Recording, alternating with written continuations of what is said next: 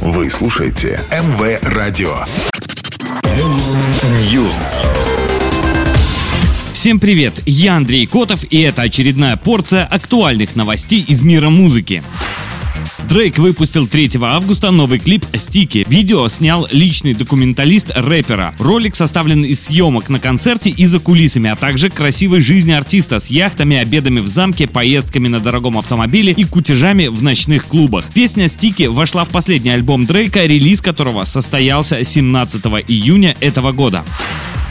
Эминем представил 1 августа новый клип Crack a Battle. Это экранизация песни 2009 года из его шестого студийного альбома Relapse. В записи принял участие Доктор Дре и 50 Cent, но никто из рэперов, включая самого Эминема, в ролике не появляется. Crack a Battle вошла в новый альбом лучших хитов Эминема, релиз которого состоится 5 августа.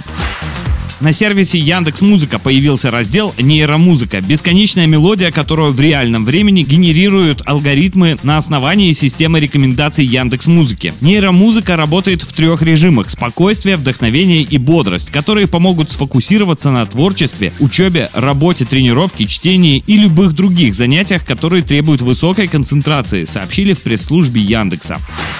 Британская группа Суд выпустила 3 августа новый сингл 15 Again. Трек войдет в их девятый студийный альбом и описан фронтменом Бетом Андерсоном как песня о том, как впервые влюбиться в жизнь. Релиз пластинки состоится 16 сентября на лейбле BMG. Согласно заявлению для прессы, Суд вернулись к истокам для этого нового альбома.